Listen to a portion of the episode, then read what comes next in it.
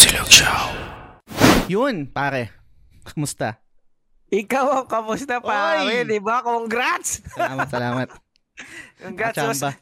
Yun, kwento mo. Ikaw na magkwento pare. Ikaw na magkwento ng napalalunan mo, no? Ayun, mabilis lang. Kasi ano, ah, may pa-contest si Alodia. Um, parang promo na, ayun, magko-comment ka kung, kung, kung paano mo masasabi na um, Ultimate Final Fantasy fan ka. Tapos kung ano yung, anong sasabihin mo kay Yoshi? Parang ganun, di ba? Tapos yun, Hmm. nag-comment lang ako doon, kinuwento ko yung story namin ni Papa tungkol sa Final Fantasy kasi gamer din siya. Um, tapos nag-send din ako ng picture doon na meron siyang poster ng OFW pa siya sa Korea. Um, yun, ako yung napili and sa June 30 to July 2nd, parang pumunta kami ng Malaysia, parang ganun, yung, yung Yeah, guys, meet and greet kay Yoshi P. Super excited, pero hindi ko pa masyadong iniisip ngayon. Hindi ko pa, kasi, ewan ko, parang ayoko mo nang isipin ng malala. Um, Di mo, parang hindi mo kailangang isipin. Ka, dadaling ka na doon. di ba? Pero, pero congratulations. So, Salamat, sobrang pare. deserving. Sobrang sakto rin siya sa Father's Day, no? And Mm. dating mo pa kinukwento yan sa podcast about your story with your father, yung paano talaga kayo nag-bond through video games. Kaya, pare, super deserving. Father's Day pa man din this month. Kaya talagang ano, congratulations. Super happy kami. Buong community for you. Salamat para. And happy Father's Day din sa'yo. And super excited rin ako sa episode natin ngayon kasi yung guest natin, alam ko, super fan rin ng Final Fantasy. And Yun. syempre, maliban doon, cosplayer din siya, host din siya, streamer. Ah, years in the making tong episode na to. Aya, welcome sa The Game Sulog Show. Kamusta? Welcome! Hello sa wakas. After 10 years nakapag nakapag ano na ako appear sa Game Silog. Yeah.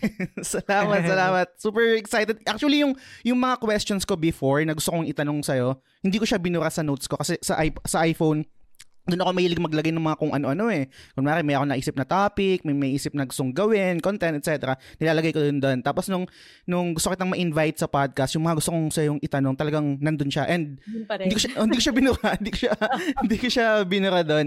And syempre, para magkaroon tayo ng idea, right? Ako, si DP1, and yung mga nakikinig sa The Game Silog Show. Gusto kong umpisan yung discussion natin, Aya, sa video game history mo. Kung, kung Mm. kaya mo pang i-recall yung first na gaming console mo, first game mo, or sino nakapag-influence sa'yo.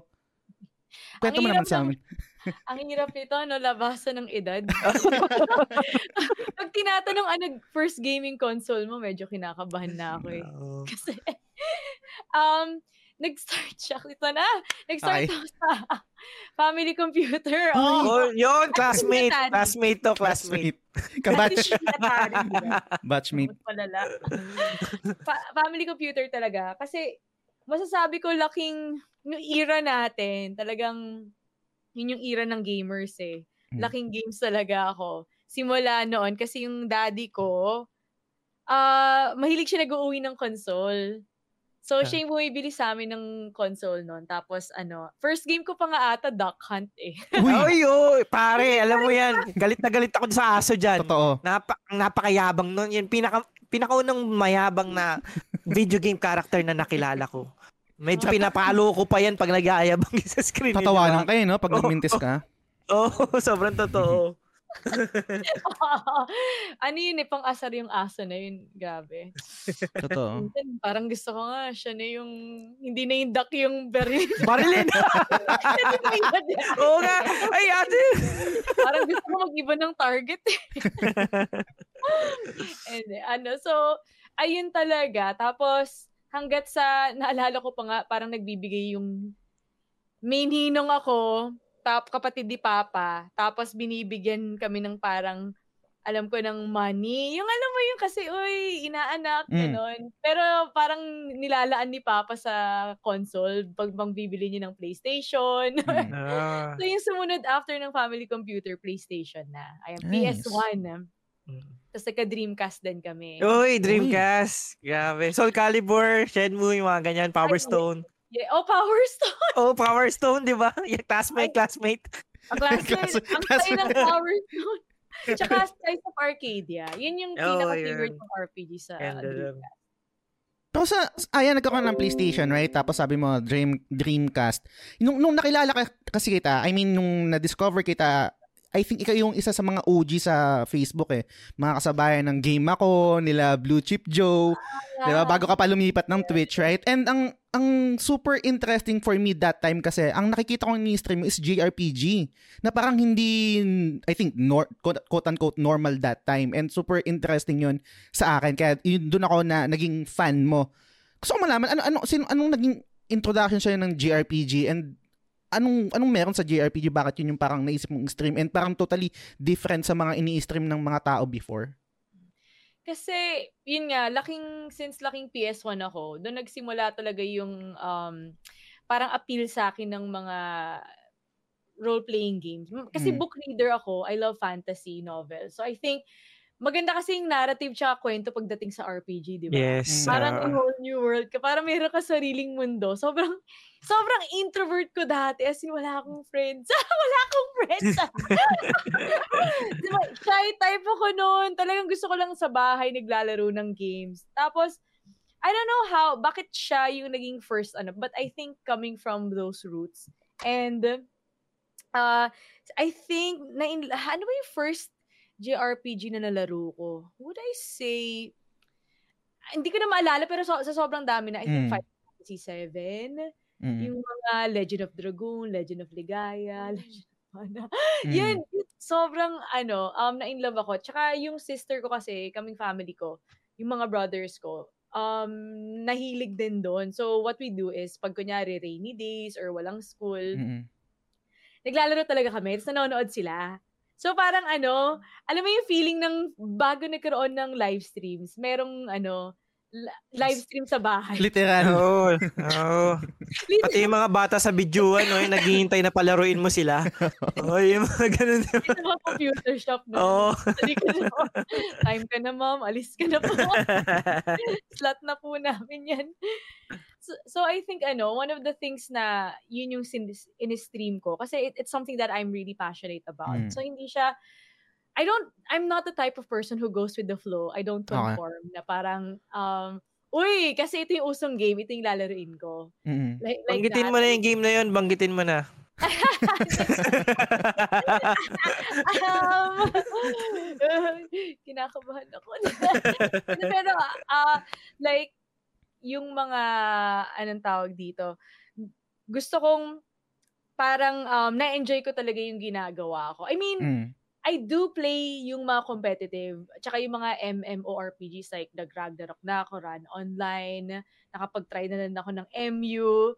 Um, I do play Dota, Dota 1, Battle Realms, Red Alert, no? lahat. Warcraft, Counter-Strike 1.3. So, I was very, actually, if you would come to think of it, or if I would come to think of it, I came from a very competitive scene. We used to have an all-girl clan. Pero as Mm. time, Oo. so I used to play with my friends before uh before that was way back. And then um eventually parang nag-dive ako into the scene na yun yung um yun yung para yun yung I chose to stream kasi alam mo yung may, may, may fe- aminin ko, meron akong fear no na pag, pag itong competitive stream ko, baka mabash lang ako. Kasi casual Mm. player lang ako at the time. Sa other games ah, Mm. sa 1.3 very competitive ako. Pero sa other Yun games, yung bunny hop. oh, yung may bunny hop nun. Eh, wala na. Oo, wala na nga eh. Tapos ano, um, and then yun, I think, uh, on top of that, parang I wanted to tell and share a story. Parang I wanted to Mm. show the people how amazing these games are. Yung mga underrated na hindi nakikita ng tao. Na Galing. games that I was, um, I was, I was raised with Mm. games that me and my family loved back in the day. So it's very nostalgic for me. So sabi ko, why not why not i-live stream na din natin? So yung mga taong looking for that nostalgia as well. Um makaka makaka ano, ma-enjoy din nila yung moment, 'di ba? Lalo na na hindi na nila nalalaro yun. Parang let's bring back the memories. Totoo. yeah, and I really love a good story, mga story-rich games. So that's why it's I'm really um never I don't do anything that I don't love. I think that's the number one thing. Always do what you love, enjoy, tsaka follow your passion. So, yun. Amen, amen. Can Galing, ganda na na. Tsaka, ayan, nung, di, di ko kasi na, naabutan yung parang pinaka-umpisa mong journey na naging streamer ka na, right? Nung naka-follow ko sa'yo, nung nanonood na ako sa'yo, though silent lang, ang dami na, mal- malawak na yung followers mo nun eh. Meron ka ng howlers, meron ka ng community, right? And Ah, then sa, yes. sa, sa Twitch din. So, ang, ang question ko sa'yo, kahit ganun yung, kasi hindi siya ganun, parang wala siyang inherent na fan base, right? Pag yung mga ganun yung games na nilalaro natin, unlike kapag, kapag um, com- com- competitive, right? Valorant, ML, etc. Talaga may automatic may manonood sa'yo. Unlike dun sa mga, nasabi mo, mga variety games, JRPG, yung talagang mga tao na looking for that kind of game na panoorin kasi nga hindi nakakapaglaro and sobrang mag-resonate sa kanila. Ah. Paano mo nabuild yung community na yun? And kung, kung kaya mo ma-recall, ano yung game na naging catalyst para maging household name ka sa streaming sa Facebook? Oo, household name talaga. Feeling ko malayo pa ako dun. Feeling I'm still trying to get there. Pero thank you for um seeing me in that way in Mm. your perspective. So nakakatama naman ng puso. Dahil dyan, bigyan ng jacket! um, sa akin, I think, parang ano, um, I think one of the games, I think I started with Outlast. Yung Okay. Outlast tsaka Little Nightmares. Kasi I love Ah, horror. eh. ko yun. Oo. I love horror and horror survival. Tapos parang at that time, parang gusto ko lang talaga mag-stream nun kasi I wanted to hone my hosting skills kasi I'm a host. Yun talaga Mm. yung bread and butter ko for a while. So I wanted to ano, uh, I wanted a place where I can improve my communication skills and how I can engage with people kasi I really love doing that and doing um uh, but it's like doing two of the things that I love, which is hosting, tsaka playing games at the same Mm. time. So why not? And then I since I love horror, tsaka horror survival games, I I think I started with Outlast, as mga The Evil Within.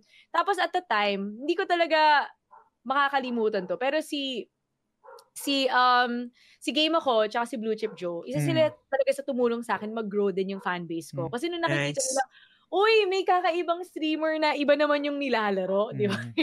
Di ba? Iba naman yung nilalaro. So ngayon, sinocase nila ako, tapos sinishare nila sa page at the time. Kasi sobrang laki ni game ako. As, Mm, that as in, time, right? Mm-mm.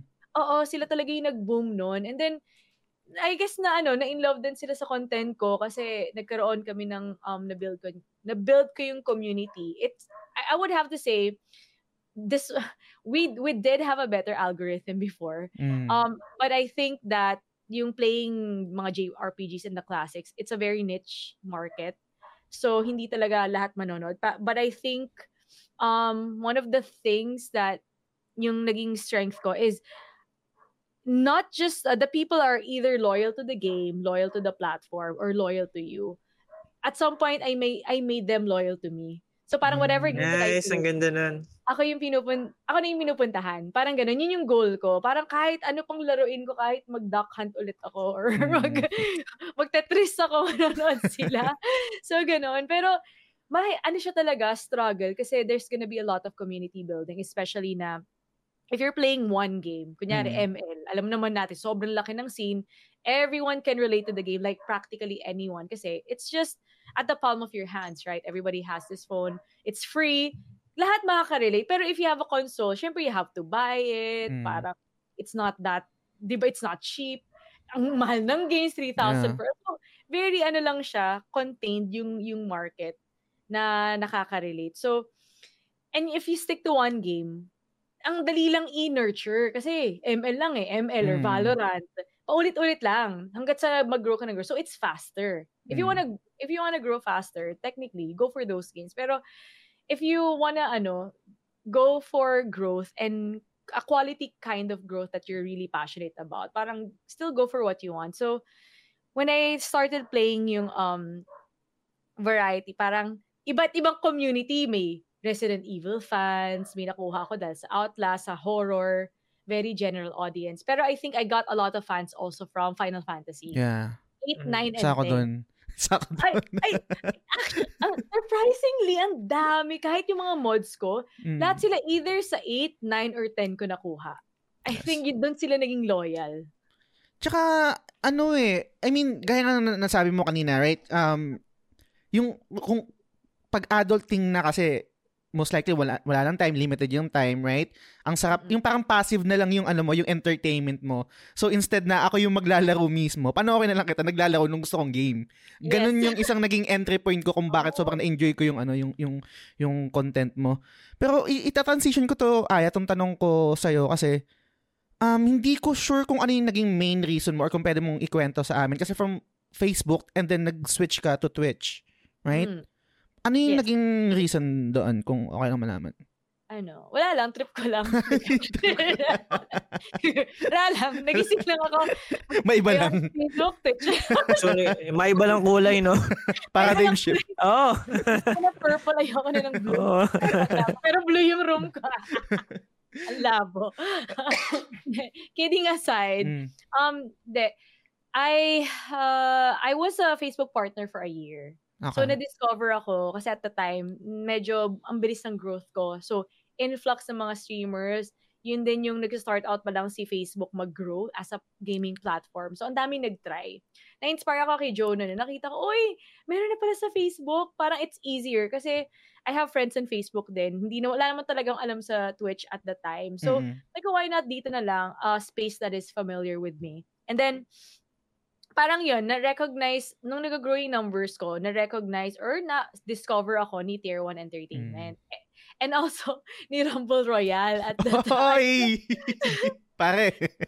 it was a hard it was a hard choice talaga na do I go with tier 1 or pero I, I was already in talks but then Rumble Royale was also interested in me pero I already said yes kasi to tier 1 and parang I saw that I was more led um Rumble Royale seemed to be like a very supportive team like family pero there was something with tier 1 at the time parang I I was called to it and Mm. then um we were already in talks with the Facebook partnership and sabi ko ito na, parang it's happening. So, after one year, um, medyo mas tumaas yung standards ni Facebook. Like, you have to hit certain numbers, more Mm. hours. Siguro nag-double yung hours namin, yung mga deliverables. And it felt more like work na talaga. Oo, no? Pag ganun, no?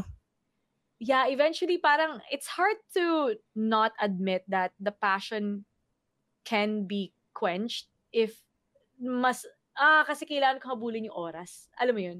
Kailangan ko Mm. i-hit yung numbers. I have to play a game that works for my audience that will give me more numbers or more viewers. So I can Mm. just play around. Na "Ay, trip ko mag-code vein ngayon, 'di ba? Sobrang underrated. Or gusto kong mag gusto kong mag-rival schools. Yeah. Yeah, sobrang random. So parang you can't do that. Parang that's where the um the hard work and the professionalism comes in. Pero ako, I still stuck to what I love talaga. To the point na, ayun, kinain na dun ng sistema and parang it was time for me to go. Sabi ko, I don't think, ano, this is a place for me. Na nag-ending contract ko eventually. Mm. And so sabi ko, um, I still have a choice to continue with Facebook or Twitch, but I, it feels like everyone keeps saying I was a better fit on Twitch. I think Okay. because it's more westernized and the games that I play is more relatable to these kinds of people or market compared Mm. Facebook, which is more um the term is parang masa, meaning Mm. bigger general audience, like 'di ba? Mm. Which is tapos English pa ako. Mm, Kasi sabi ko sa inyo, umay na umay na ako mag-English. so, so parang hirap kasi I have I have international audience Mm, like from the States or Europe. I don't know why they just found me. So I have to accommodate them. So Mm. ang hirap mag-try yung yung mag-trash talk ng Tagalog. Kailangan English. Mm. so yun. So yun yung transition Mm. to nabanggit mo kanina yung ano ayan, yung western audience. Um Yeah. super curious rin ako. Ma- May may actually dalawang dalawang tanong na to na related dito. Una-una is ano yung sa tingin mo pinagkaiba ng western audience versus sa audience dito sa sa Pinas sa atin? Um, I as I've, I, as I've mentioned earlier, yung na-share ko, uh, Western kasi, well, yun nga, una, language barrier. Like, people can't relate to you if you speak like this. Mm. Technically, gusto nila yung ano, yung trash talkan, yung maingay, Mm. loud, very, we Filipinos are very loud. Mm. Sobra. I mean, now I understood that kasi yung boyfriend ko, he's from LA. Mm. And he wants na very soft-spoken ako. Alam mo, parang na-appreciate nila. And pag kunyari, they, they go to malls and tapos may mga event, yung mga, tugs, alam mo yung mga may event sa party, party na sobrang, di yung sobrang, ang, lang, ang iingay natin, may mga budots, mga, hindi nila kinakaya kasi sa States, very, mas kalmado yung mga tao. Medyo mas toned down, mas konti yung tao. Um, so, parang I guess coming from culture, they they like yung mga uh, ayun, parang mga soft-spoken. Pero I wouldn't say soft-spoken, medyo in between. I'm trying to. Mm. It's so hard. Uh, tapos, language, yung language barrier, and then relatability, which is, as I've said, uh, mas more console-based. Console, Mm. variety, variety ang Twitch. Mm. Parang people can play whatever they want. Kahit mag, mag ano sila, ASMR pa sila doon, kahit mag Switch sila, mag Nintendo, mag retro, mag old school, you have an audience. Kasi these are people from coming uh, coming from different parts of the world, different cultures, different backgrounds, and they can relate to you. Kasi nga, um, they have the they, they have console basically. So Mm. alam din nila yung games na nalalaro mo. When you're in the sa Facebook na market, yun nga mas masa talaga siya. Like Mobile Legends, everyone can play Mobile Legends. It's free. Um it's it's easy to access, 'di ba? Tapos ngayon Valorant, I think um yung competitive kasi na napasukan eh. So so parang mas na ano siya, like mas nag-grow din on Facebook. Pero to be honest, even yung mga kilala kong nagva-Valorant ngayon, they're transferring to Twitch. ML talaga yung malakas sa Facebook at the time. Mm. Kasi, ano eh, ma, yun nga, masa, lahat alam. Mm. Pag nalo, nag- naglaro ka ng Final Fantasy, ano yan, ate? ate, nakakain ba yan, ate? Bakit ang pangit ng graphics? Ah, Bakit? pe, penge skin. Ay, po. Ay, a question. Before ka lumipat ng Twitch, di ba, sabi mo parang nagiging work na yung passion mo that you really, really love. Meron bang mga time or a specific situation that parang kino-convince mo yung sarili mo na sige na nga, laruin ko na nga to kahit hindi ko naman sobrang ano, gusto tong game na to Mm. para lang ma-achieve yun. Oh, wow. That's a good question. Mm. Thank you so much for that wonderful question.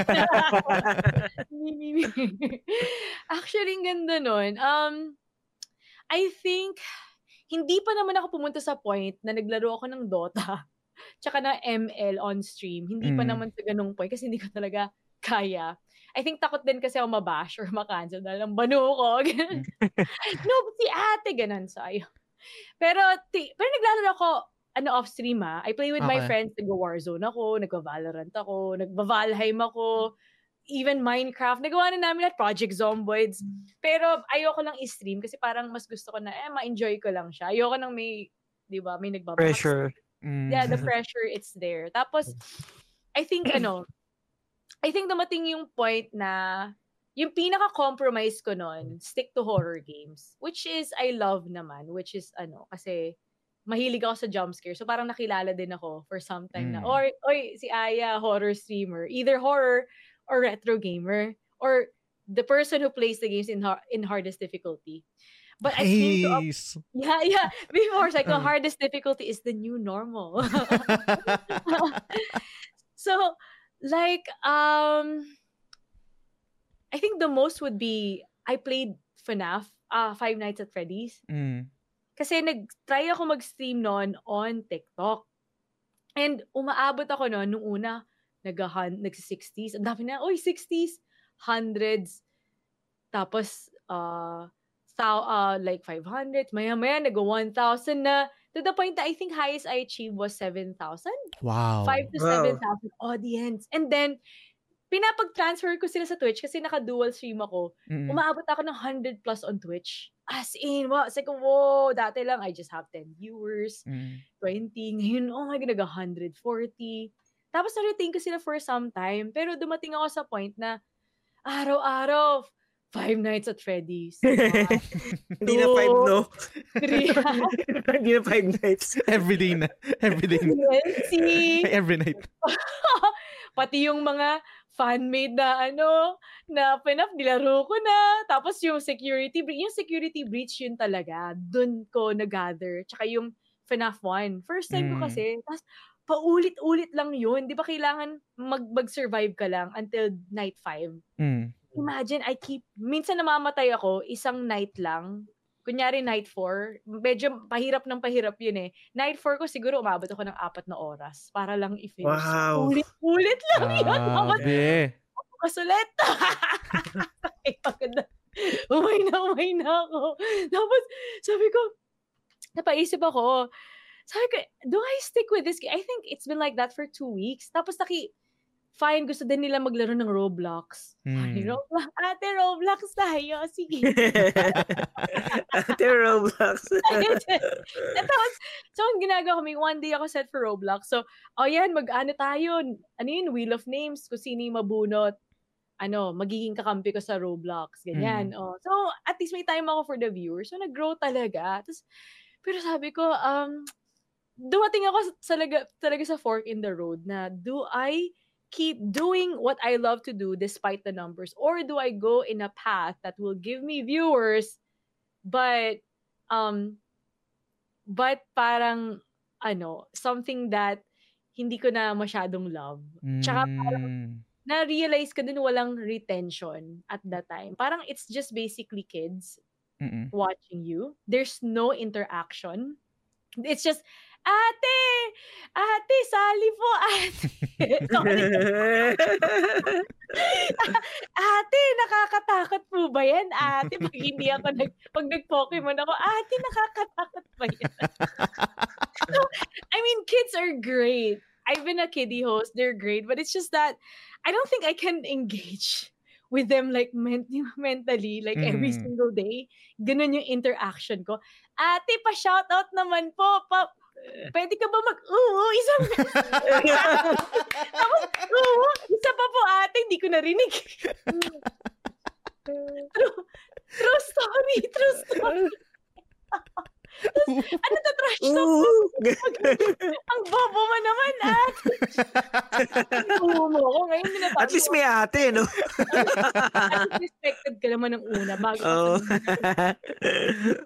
my God. sabi ko, kaya ko ba to? So sabi, ah, sabi ko, I don't, I don't care. Sabi ko, I don't care. Th- These are just numbers. It's basically just numbers. Mm. Pero what is the substance? What is the value that you're giving to them? What What's the value you're giving to these kids? And what what value are these kids giving to you?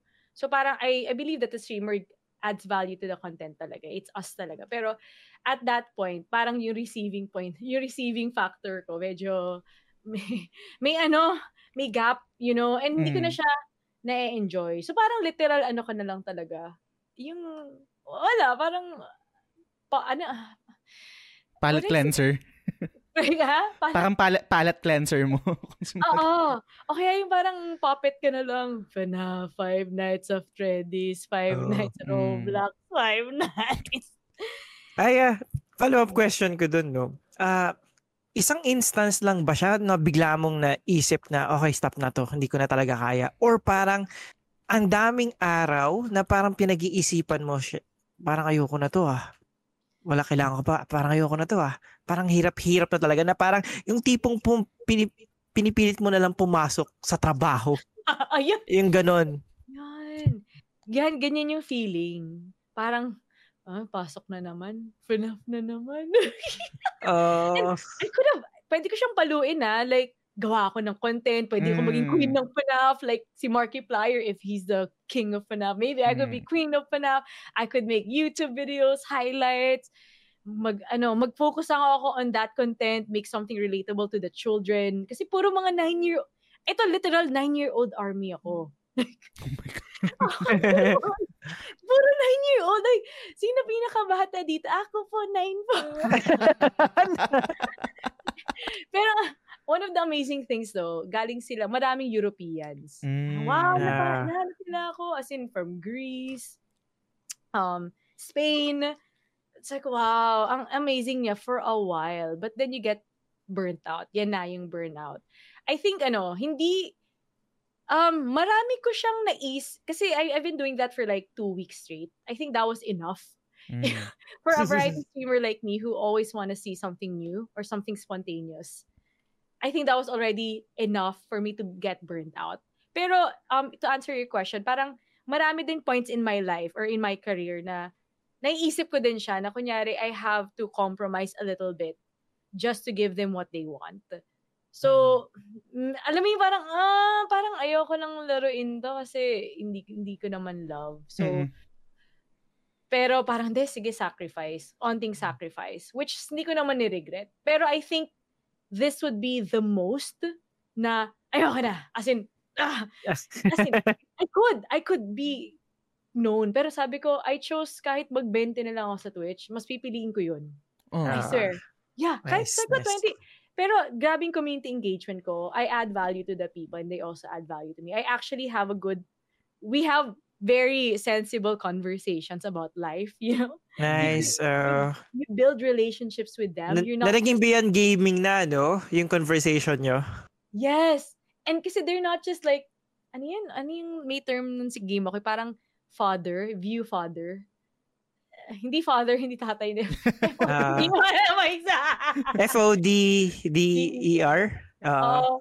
Parang ano lang, yun lang yung goal. Parang ano lang, wala, view. Hmm. Ikaw streamer. Ganun lang yung relationship nyo. Para ka lang, di ba? Eh, Ah. public, ano, figure ka lang. Hindi ka tao. Hindi ka tao. Numbers ka lang. Numbers ka lang. Pero, pero, ay, yung magbigibak ako dun sa sinabi ni DP1, no? Tapos yung nabanggit mo rin na beyond gaming na rin. Kasi lately, napapansin ko sa'yo, I, I'm not sure kung goal mo rin to, pero napapansin ko, sa mga stream mo, nagiging motivational rin minsan. Yung mga conversation, May right? rice ba dyan? May rice ba dyan? Eh, wala naman Karen doon. Wala, wala naman. Pero di ba may mga, may mga ganong instances na, I'm not sure kung paano nag, nag-transition sa ganon, kung paano napunta sa ganong usapan, pero hindi ko siya na-experience sa'yo before, pero lately parang nakikita ko sa'yo na nagiging motivational ka na, you're, you're um, parang talking about God, yung gospel of God, etc. Ano, ano, ano yung naging catalyst na? Paano nag-start yan? um, parang dumating ako sa point na sabi ko, na ano, tumatanda na kasi ako, charot na yun. signs, of aging. Parang dumating sa point na um, napapaisip ako, parang, what, how can I solve a problem? Like in business, parang if I want to have a business, it's something that there's a problem that I'm solving. It's not just about me making money. It's not about the profits, but what value are you adding to your community or to society? So, Mm. so when you're in entertainment, yung value mo is entertaining people, making them laugh, making them happy, keeping them company. And that's, I think that's great. Pero I always see it as junk food. You know, para masarap Mm. ka, pero healthy. Hindi siya nutritious. Yes. I mean, nothing against everyone who does yung sobrang funny kasi we need that from time to time, right? Pero Mm. I think the kicker here, something that would really um change your life if you speak words that edify other people, not just words of optimism or positive words. These are actually words that can edify you, that can add to your life and can make you a better person. So parang it helps them to have that heart transformation. And I think it's something that I wanted to do for people na yung platform ko since I have I do have this certain influence. It's not that big. Mm. I have to say, I have a long way to go. Pero I always pray to God na, Lord, give me influence, not for my sake, but for your glory, because I want to glorify you in my life and I want these people to get to know you. And Lubutan ako. I Yun na, think yun yung buong quote na yun, pare. I-clip Nabutan mo yun, pare. Pakiclip. Libutan ako dun. Ganda nun. and then, it's because ano, parang I know maybe I could lose some viewers because I'm bold in my faith, but I think it's part of it, 'di ba? The um parang who who do you choose over God Mm. or or your career? And at the end of the day, 'di ba? If you seek God first and his kingdom and his righteousness, all these things shall be added unto you. I think that, you know, putting him first, hindi ka naman mapapahiya sa kanya eh, na I wanted to use my platform and my influence kasi I have a voice. Then I wanted to use that voice for good. So parang Mm. It's not just so, so parang alam mo minsan yung mga viewers ko they just come for the talk. And they call Mm. me oh you're my comfort streamer. Ang ganda ng pasok ko. Sakto. I mean kahit so, sobrang onti lang ng viewers ko bumagsak siya like siguro minsan 10 na lang 15 20 parang inis ko ayoko na mag-stream. Pero sabi ko ano bang habol ko? Numbers lang ba? Sabi ko kung may Mm. dalawa tatlo pa dyan naniniwala sa'yo at may nakikinig at may nababago yung as in nababago yung life nila. Mm. nagkakaroon sila ng mga victories or mga testimonies na, Aya, thank you so much for what you said. Thank you for praying for me. Thank you for that advice. And yun pa lang, it's fulfilling. And then I was reminded why I do what I do in the first place. So it's always the, the reason why you do things that keeps you going forward. So yun nag-motivate sa akin. And it just happened eh, na at first I was afraid to change my content na, oh, syempre I'm gonna talk about God or something inspirational. Sabi ko, I could get canceled or ano. Pero sabi ko, okay lang yan. Para kay Lord naman, di ka mm. naman mapapahiya sa huli. And kung meron ka namang, ano, na-change na life for the better, di ba? Eh, di, why not? So, doon, I think, yun yung pinaka, ano ko, pinaka reason ko why I shifted. Because, you know, I wanted to add more value to the people. Kasi there's so many content creators out there who has voice. Mm. Imagine millions yung platform nila. Pero, di ba, we, they call us influencers. I, I honestly hate using that word, word Same. for myself. Kasi the question is, what are you influencing? Mm. What are you teaching these kids? Ano yung nabibigay mo sa kanila na value? And, di ba, anong tinuturo mo? Di ba, parang tinuruan mo lang sila na magaling, di ba, um, mga trash talk yung ano yun. Parang ano, an- anong, di ba, parang ano yung, um, o kaya magdamit, sorry ah, but sometimes, di ba, magdamit ng sexy. Mm. I mean, yes, do your thing, go. Ang sexy nyo guys, be confident in your body. Pero, parang inisip ko, ano pa yung pwede natin gawin? Sayang yung platform natin, di ba? Kung hindi natin nagagamit for something good. Di ba? Something that can make a difference to a person's life, even just one soul at a time. So, yan. Ganda nun. Pare. Hindi, hindi na ako magmumura, hindi na ako mag, ano, babaguhin, ko, baguhin na natin yung content natin, pare. Parang, Napaka-sign of the ako. Oh. Uh, Pero ako, I really believe din, no, talagang ano, uh, iba yung ano ni Lord. Ano, sobrang naniniwala ko, especially do sa mga moments na vulnerable tayo, na nandyan siya sa atin, inaaga pa, uh, inaaga pa ano ba? Hindi Kailangan ba yan? I'm super hard. It's super hard to speak in Tagalog. Yeah, I agree. Totally agree. 100%. Ngayon, pero alam ko talaga, especially now, talagang ano, uh, nandyan siya para gabayan tayo, lalo na doon sa mga moments na talagang parang feeling natin down na down na tayo. Yun yung talagang parang binubuhat na tayo. Mm. Kaya, ang, ang ganda na parang fresh take nga eh, na meron parang streamer na parang ganun din yung yung tingin. Kasi pag makikita natin ngayon bardagulan talaga pa bardagulan eh. Kailangan meron kang opinion lagi sa mga issue na to. Tapos parang ano mo yun parang hindi ko nakikita yung ano Nami, actually, nami-miss ko nga yun dati eh. Yung mga nai-inspire kang mga tao na nagbibigay mm. sa'yo ng mga uh, payo pag parang down na down ka. O kaya parang okay na may ganun. That's so good ah. Kasi um, parang ang daming iniisip ko, ang daming pumapasok sa stream mo na broken. Yes. Mm. Jody Mango. diba? Oh, yung, hindi mo alam yung mga tao na to, kaya sila nandyan. Kasi may mga pinagdadaanan mm. yan. Yes, They're uh... like, just looking for something to fill the hole in their hearts or keep them company to the point na kahit streamer na lang makausap nila, 'di ba? Tapos mm. iba, ibaban mo pa kasi. Search na problema niya sa stream. Yung mga ganun, hindi mo alam kung gaano ka broken yung mundo. And parang parang you have the power to change it. Parang kahit sa konting even just in the lives of a few people. It's mm. it's a lot na uh, for God. And imagine how many people have that kind of power and hindi nila nagagamit. Parang sayang, 'di ba? And I feel like I always say this na we need more content creators who can use their voice for good. Di ba? Like more. Like mga tipong real talk darbs. Si real, kilala niyo si real talk mm. darb? Mm-hmm. Oh. Yeah, he speaks about relationships and love. And isa din ako sa natulungan niya nung heartbroken ako, nakikinig ako sa podcast. And nagkaroon ako ng firm decision because he helped me have a good perspective. So, uh. parang ganun. And kunyari yan, sila Joy Spring, mm. uh, si, sino pa ba? Yung mga, actually si Inka Magnay din, very inspirational. Parang real talk sila eh. Parang mm. kanya-kanyang category about life. Mm. O kaya iba on investment, sa tutu natututo kang mag-invest. So, gusto ko may natututunan yung tao sa akin. Whether, yun, sa akin, uh, on life per se, Mm. di ba? So, yun. Ang galing nung sinabi mo, ayan, sobrang nag-resonate sa akin yung sinasabi mo kanina na um, okay lang kahit 10 viewers, ganyan, ganyan. Tapos basta uh, nag-resonate sa kanila yung sinasabi ko, ganyan. Kasi to be, to be honest, ayoko rin matawag na influencer and wala rin naman akong ganung kalawak na reach, right? Meron kaming siguro micro community, kami-kami, ganyan, ganyan, etc. Pero may mga random na, alam mo yun, mag- magme-message sa'yo na, oy, thank you for this episode. Actually, this saved me from my anxiety, from my depression. Yung parang, oh my God, anong ginawa ko?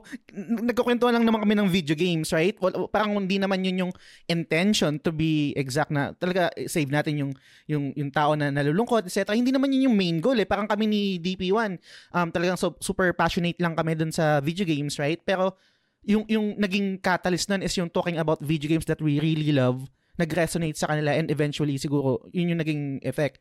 Pero to be honest, hindi ko alam kung paano i-take yon and siguro dahil isang reason kung bakit ayokong i-admit na meron akong influence kasi merong kaakibat siya na responsibility. Sobrang laking responsibility, right? So, ang question ko sa iyo, Aya, kasi meron kang ganyang influence and meron din responsibility, right? Uh-huh. Paano yun? Parang, ano, paano mo na, na, na, na siguro nasa-separate or parang kasi meron kang personal life, right? Meron ka din Ah, yung yeah. buhay na content creator, right? So, paano yun? Kung sakaling, for sure, siguro may naghanap sa'yo, Aya, kailangan ka ba mag-stream? Or, um, kailangan, kailangan ko ng tulong mo ngayon. And then, meron ka din sariling buhay. Kailangan meron, paano ba, paano ko ba explain to? Meron din, kailangan Boundary. nagsiseparate boundary, right? May kailangan may boundary. So, paano mo na, na, na-establish yun dun sa community mo? Actually, ano, medyo nag-struggle ako dyan for some time. Pero, kasi, if, it's not about, ano eh, being an influencer or content creator at this point. It's about being, it's about the person you are. Like, Mm. human being. Like, yun ka talaga. Like, there's no pretense or whatever. Parang what you see is what, what you get. Basically, this is me. Mm. You can come to me anytime for advice if you want. And um, parang hindi ko siya sinasabi like, kunyari, sa stream, ako yung parang, uy, godly, I talk about God, ganun. So pagdating behind the scenes, nangaaway ka pala ng mga tao, binumura mo sila. Hindi, parang, it's a life. It's it's basically a lifestyle. Parang whether I'm online, whether I'm um behind the scenes. Pero I get what you mean by I have to set a boundary. Kasi I came to a point where, okay, parang I feel like I want to, like, gusto kong isama sa church or invite ng people na to. But at the same Mhm. time, parang what about my privacy? And na, na nag-worry din ako na uh, it's too much na or sometimes people would try to take advantage of you na Mm. oy, pahingi naman ng money, I need help. And ako naman, um, well, you can't give what you do not have, right? Pero at the same time, parang, I try to help with whatever that I can. And minsan nire-rebuke or pinapagalitan ko din yung sarili ko if parang, uy, parang you, you so, puro ka talk, but you don't walk the talk na Mm. ito na may taong nangangailangan na help, di mo pa tutulungan. So medyo nag-struggle din ako doon na I, I really pray first about it na um Lord, parang is this something that I need to do? And if I'm called to do it, I'll do it. I'll help the person. And I did so many times na din na may lalapit sa akin for advice, which is um it, it's it's something that I will freely give talaga. Wag lang ano, utang charot. ano ang utang? Pero kung meron naman, I, I try to give naman din. Ay, hindi naman Mm. din ako madam, but if I can help, I will help, even financially. So, ayoko may may magana. Hindi mo Buti na banggit mo. May mag-message, no? Kumusta? Aya, kumusta? Alam mo na yun eh, pag kumusta eh, di ba? utangan pala. No, hindi ako five Grabe kayo. Na joke. Pero, ano, yeah, I, I think ano lang, parang, you really have to, I think it's something that I'm still learning and working on na how to set my boundary na I think I was afraid of conflict before. Very avoidant ako. And I'm afraid to say no. So I end up, sinisindong ko na lang yung tao. Pero parang may ano ko, urge or burden na parang mali yung ginawa niya. Parang, parang medyo tinitake advantage niya ako and I feel like I need to speak up. So that Mhm. person can learn and they don't do that the next time. So parang, or, or it's just me na, um, takot ako na ma-reject or pag nag-no ako baka magka-conflict. Ngayon, I'm learning na, yun nga, do not take things personally sa Four Agreements. If you know that book, it's a great book. By the way, read it. So much freedom in that na when I set boundaries, it's okay to say no. Like it doesn't mean you're a bad person. It doesn't mean that when you're kind to someone, you you're also a doormat. Hindi ah. Like, uy, forget Christian ka, dapat oo ka sa lahat. Magpautang ka, Mm. magpakain ka, magpapasok ka ng kung sino-sino sa bahay. Hindi. Parang you're not a doormat. Parang there's also a boundary that you need to set na, um, parang okay, um, medyo too much yung ginagawa mo and ha- I have to call you out. Or, or parang, sorry, I, I can't do this kasi I, I also, I don't have the capability to do so. So parang you just call them out. Like parang it's all about communication eh. So yun, I think, I'm not sure if I answered your question. yeah, medyo yeah. ano, Nag-struggle din ako sa area na to, to be Mm. honest. Kung paano ko siya na, ah, it's an opportunity for me to help a person at the same time at the cost of my privacy. But if you don't open up your life to people, they won't open up their life to you. So parang Yeah. it's also an opportunity kasi. But yun nga, you have to know when to set the boundary. So I think it Mm. can work. Basta know when to set it or draw the line. So yan. Us- Usually kasi um parang ang take ko doon ah ang yung parang babatuhan ka na, oh, kala ko ba we're building community, we have a relationship, parang ganyan. Pero meron, bakit may wall? Bakit may, meron nagde-divide sa ating dalawa? Kung baga parang ganun. Pero Ah. totally agree na ang hirap din talaga humindi. And um, siguro pare bago ibalik sa'yo, no, last question for me. Ah. Um, gusto ko malaman, ito Aya, no, um, ito yung ano ko lang to, ah, observation ko lang. Kasi ako, si DP1, parang we're be- very um, fortunate na may mga tao na nakasuporta and merong talagang mga subscribers, right? Eh, may, may ibang bigat kasi pag yung mga tao na to willing to to um, give money kasi na-enjoy nila yung content more kung anong value na nilalagay mo sa lamesa, right? Mm-mm. And um, meron din naman mga ibang tao na usually dito sa Pinas, parang feeling ko hindi pa sila open doon sa idea na um, susuportahan nila yung mga content Mm. creators na nagpapasaya sa kanila. Kasi Mm. naka-follow ako sa mga ibang content creators, sa mga podcasters sa Western. Super uso doon yung, yung um, tawag dito, Patreon, right? Tapos meron Mm. silang mga pledge kung anong, anong um, pwede sa kanila, etc. So, ang, ang question ko sa iyo is, sa tingin mo ba, dahil nasa third world country tayo, yung ganong klaseng relationship sa content creator and consumer, hindi na natin marireach yun? Or may possibility na umabot tayo sa ganun katulad sa Western? Ah, you mean parang yung the fact that um nagbibigay or nagsusupport ng money? Yung Yeah, yeah, yeah. Financial. Kunwari, kasi na-enjoy ko tong content na to, um, parang tama lang na ah, I will pay for this kasi libre naman. Nagbibigay, naglalagay sila ng matinding effort to to produce this content, ganito, etc. Pero parang feeling ko, hindi pa tayo ganun dito sa Pinas. Meron pa rin notion na free lang eh, okay lang naman, free. Um, parang i-consume ko, free naman to eh. Parang no need to to give money or to to donate, to support these content creators, etc. Unlike sa Western na napapansin ko, parang mas open sila doon. Ang naisip ko lang na reason siguro, ba, siguro kasi hindi yun yung um, priority natin kasi priority natin is makakain ng tatlong beses sa isang araw, right? Oo. Bakit pa ka magbibigay? Kumaga parang ganyan. Pero ikaw bilang um, na-experience mo na yung audience dito sa Pinas and then Western rin, do you think dadating tayo sa puntong ganun na we're maging open tayo sa ganung klaseng relationship rin? I think ano, I think we're already at that point that um the viewers are supporting the streamers Mm. through monetary support. Like stars, we have stars sa Mm. Facebook. Um, people donate. Even ever since someone when I was on Facebook, grabe din yung supporters ko na reach ko like, umabot na ba ako ng 100? Parang even sila Gij, ah, sila Gij, sila Joe, ang Mm. lalaki ng supporters nila, sila game ako. And I think we're already at that point. I think it's of the question na um yung capacity or capability ng person to give. Kasi not everyone can give. And Yeah, again, you totoo. cannot give what you do not have. And I would have to say na um, we have a different economy. Talagang tama ka eh. Uh, Western is a th- uh, first world country. Mm. And Philippines, syempre mas mahirap na um, magbigay kasi uh, there's a lot of people who struggling, Totoo. not not fortunate enough. And totoo, it's the reality we're facing. It's not that they don't want to support you. It's just Mm-mm. that we don't we don't have enough to give. And parang you parang you, their presence um yun yung ma-offer time kasi it's al- also it's also an offering. A blessing can can be in the form of a lot of things. Could be the time that they give you. could be gifts, could be monetary value. So, parang whatever they can. And, pero alam mo naman din mga Filipinos, di ba? Hanggat may free. Let's go! Pero, eh, we're, we are struggling. We, it's a, it's a country that is struggling. And I know there's a lot of people who are also unemployed and jobless. So, I do understand. So, it's not something that is mandatory talaga.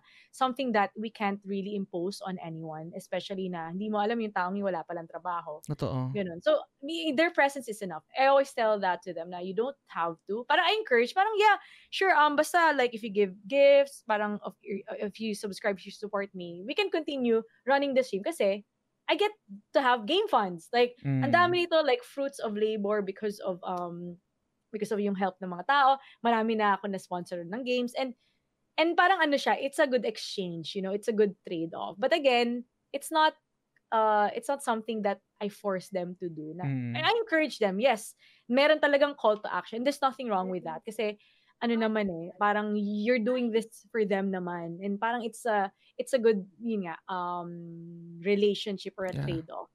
Pero I think um I would have to say then na parang anong tawag doon? You also have to work your way na na if you grow big enough, you'll you'll get sponsors eh. Yan. So yan yung Mm. target mo. So ako, I someday I want to be like that na sobrang laki laki ko na sa stream and I'm I'm still blessed na kahit paano. Kahit sabihin natin 20 lang viewers ko, pero grabe yung mga mga whales. May isa, dalawa lang Mm. doon or tatlo na whale.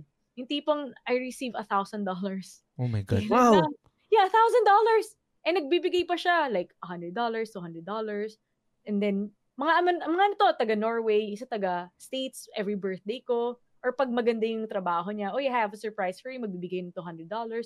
O kaya may darating na na European guy, magbabagsak yan bigla ng 100 subs. Yung una kong stream, as in, magugulat ka na lang. Oh God. Oo, so, sabi ko, wow, so, nagiging channel pa to na mag- ma- magkaroon ako ng provision and sobrang saya ko. Pero at the same time, nandun din ako na I'm working to market myself na um, I grow enough that I have a good reach na pwede akong makuha ng brands. So I think it's Mm. something that we can also, ano, marami tayong sources ng income, hindi lang sa stream, but you get sponsors, um, you get partnerships, um, with big brands and yun like what Tier 1 is doing for me right now sila yung nagbubook sa akin and I also get my own so marami akong sources besides hosting so ayun gets mo habang Nice. working your way, way here Mm-mm. it's just gonna happen eh I think it's just gonna happen Totoo.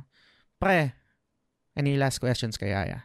Ako, ay, ah, ah, kasi medyo maano na yung pinagdaanan mo talaga, no? And super inspiring siya na talagang despite dun sa mga nakwento mo, talagang pinagpapatuloy mo. So, may tanong sana ako kasi kami as a content creator, there are days talaga that we feel na parang meron pa patutunguhan to. Mm. Parang tama ba na ituloy ko siya o parang pinipilit ko na lang yung sarili ko, pinagdudukdukan ko yung sarili ko sa, sa hindi naman talaga may kakahinatnan. Kasi isa lang ang buhay. Sobrang Right. limited yung time mo. Is it worth it ba na tuloy-tuloy ko to? So, ang daming mga moments na ganun na an- ano sa ikaw sa marami ng pinagdaanan, meron ka bang masasabi para sa mga taong ganun na nafe-feel yung ganun? Mhm.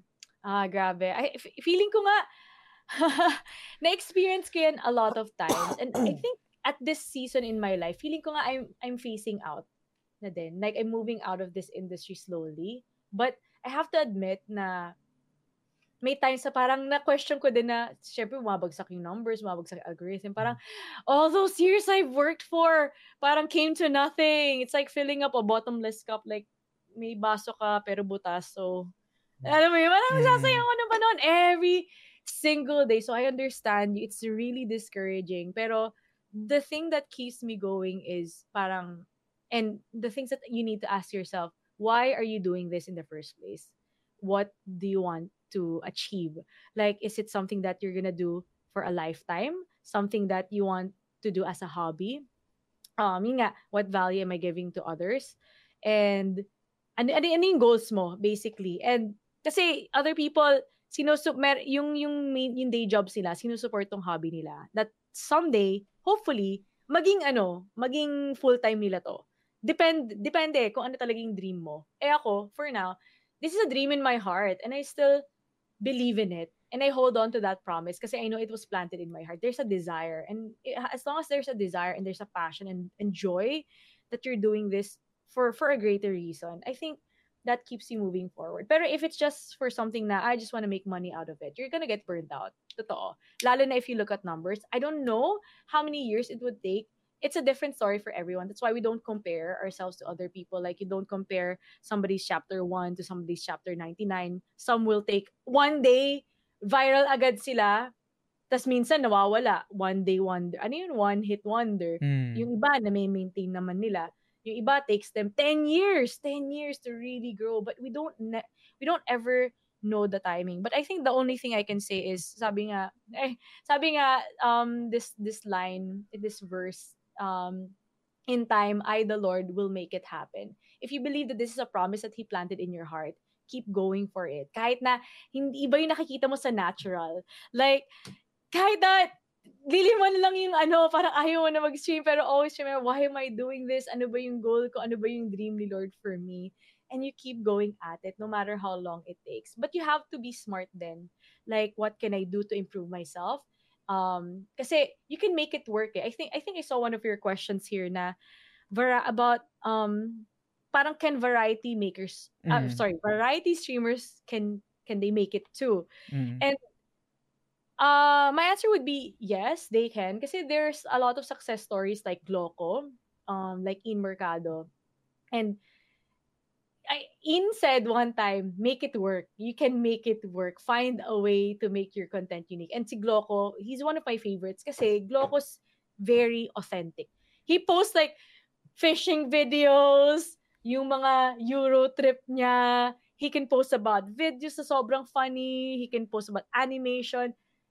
Nag, magpo-post siya ng mga parkour. He, he shows himself, parang ito ako. I don't have to be somebody else and pretend to be this content creator na hindi naman ako talaga just to get the numbers. It's really him and people love that. And eventually, you'll find those people who will appreciate your content. So, I think um yun yung yun lang yung masasabi ko na uh eh, na mga questions you need to ask yourself and you have to be smart about it kasi hindi naman din pwedeng ah go work hard work hard. I will Mm. stream five times a day. Tapos na burnout ka naman. Parang dito na lalabas because you're passionate about something. I think that is the greatest drive that you can have to keep going. The reason behind what you're why you're doing things. And doon ka makakapag-innovate eh ng new ideas or belief na someday I will make it too. I think I'm at that point din eh. Honestly, I'm at that point but at the same time, I'm thinking about the future na din like maybe a business that could help people get jobs then in the future. And right now, I enjoy what I do. Why? Despite the numbers kasi there's still people who support me. I look at that and yun nga, there is their lives are changing. And that's something I can't just give up on. Kahit na sabihin mo may 10 lang nanonood or may 50 lang nag-likes ng, nag-like ng video ko. Imagine yung 50 na yun na bago mo buhay. So, keeps you going. So, I think, yun lang, yung masasabi ko. Pero, it's between, at the end of the day, it's between you and, and the Lord talaga. Like, or your dream in your heart. Ikaw lang din makakapagsabi tsaka makakaalam. So, yun.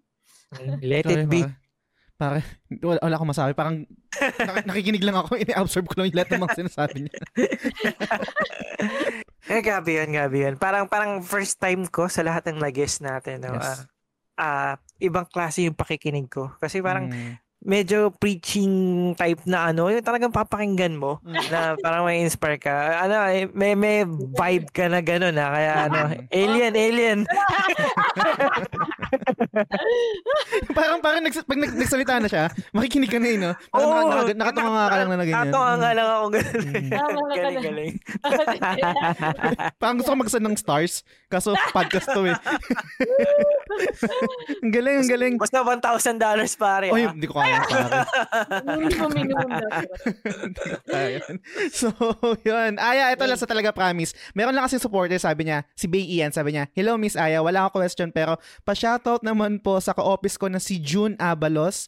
Mal- malupit na tagagawa ng mga meme na related kay Eri Calbo na nag-edit siya ng fan art mo na Diablo 4. Idol ka daw niya. June Abalos, sabi niya. So, Live ba tayo? hindi, hindi, hindi. May, Ah, meron, hindi, yung, mga- yung mga supporters kasi mga nakasubscribe sa, sa The Game Silog Show, right? Pag meron kaming episode ni DP1, nagpuput up ako ng thread kung sakaling meron silang mga feedback questions Ah, tungkol dun sa topic. ah, okay. So parang, mga, parang isang perk rin pag nakasubscribe ka sa sa TGS parang ganun. So, yun. Ah, shout out ako kay ano, kay June Abalos. Um, ah, siya nagsabi? Si Oh, June siya- Abalos, no? ah, mm, gumawa daw siya ng mi- nag-edit siya ng fan art mo na Diablo 4. So, Oo. Hello kay June Abalos! Hindi, ang galing niya mag-meme. Ano totoo. yan? Meme Lord. Lord. Meme Lord. Hindi, magaling yan. Malupit yan si June Avalos. Ano, ah meme generator. Yan. Meron na, I, I think meron na ring job na ganun, right? Yung parang tagagawa ka ng, ng meme.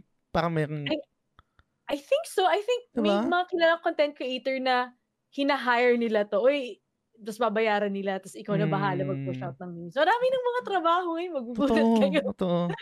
So, yun, Aya, maraming maraming salamat sa sa time mo and sa sa sa mga sinabi mo kasi parang gusto kong pakinggan habang pag i-edit ko siguro to mamaya.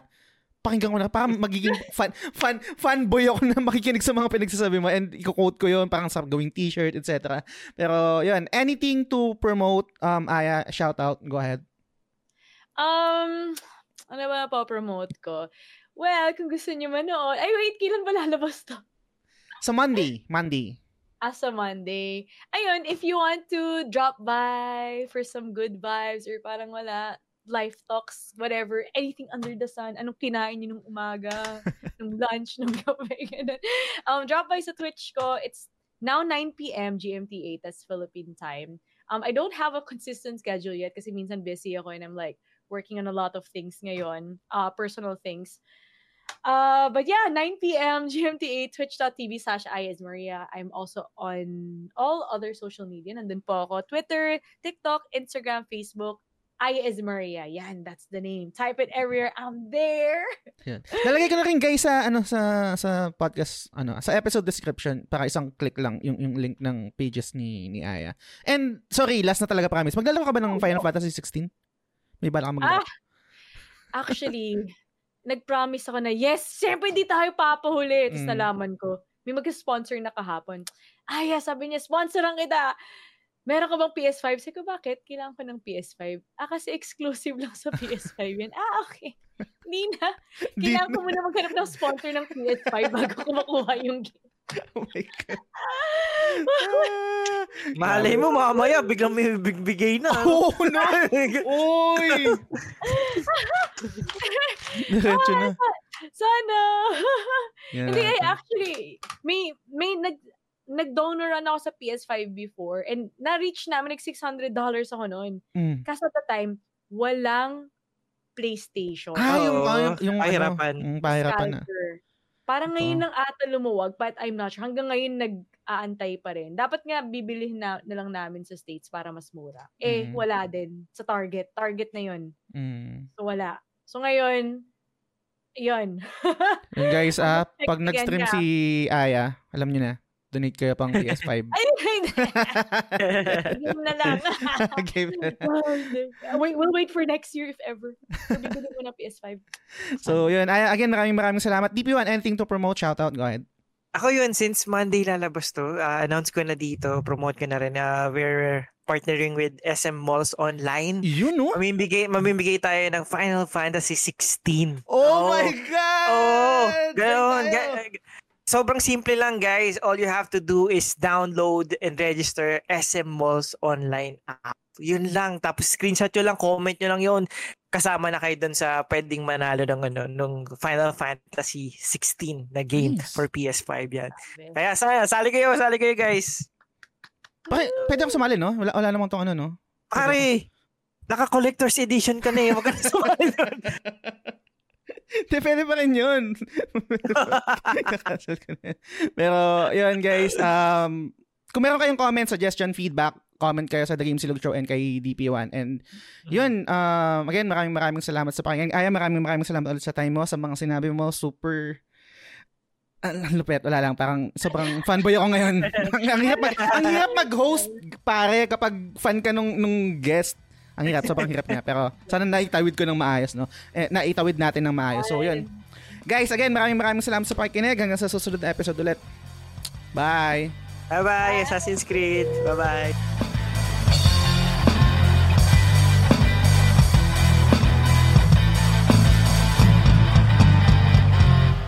The Game Silug Show is fan-supported at facebook.com slash The. The following names are our current supporters and I'm eternally grateful for your kindness, support, and generosity. Sands, Mark Andrew Yap or Maku, Frederick Telen Soriano ng Late na Gamer, Mar Valencia, Daddy Player 1, Francis Lance Galapon, Yvette Solivilla ng Ara Ara The Weeb Podcast, Arnel Pableo, Paula David, Vitoy Bautista, Mark Paha, Tess Macalanda, Benson Santa Ana, Jeff Bahilot, Mary Fontamillas, Teacher Mike Lau Bacareza, Mark Christian De La Cruz, Mark Divina Gracia, RD Casimiro, Ruben Domingo, Ray Anthony Rivera, Bernard James Cruz, TJ Balyares ng Backlog na naman Budolcast, Macy Tang Balyares ng Casual Gamer vs. The World, DJ Silva ng Edgy Weeb, Luigi Tumulak, Mike Rubio ng X-Core Gamer, Joe Kevin Malyari ng Blue Chip Joe, Nicole McJerk, Bay Ian, Zel Pineda, Shane Rivera, Gab Espiritu, Patrick Ryan Silvosa, Albert Gonzalez, Alfred Bacani, JMSPDL, Derek Joshua Owami Marquez, Brian Mikua ng Tolets, BJ Magalyon, JGM Shadow Games, Pau Pau Pelayo, and Delia Bourbon. Maraming salamat sa inyo guys.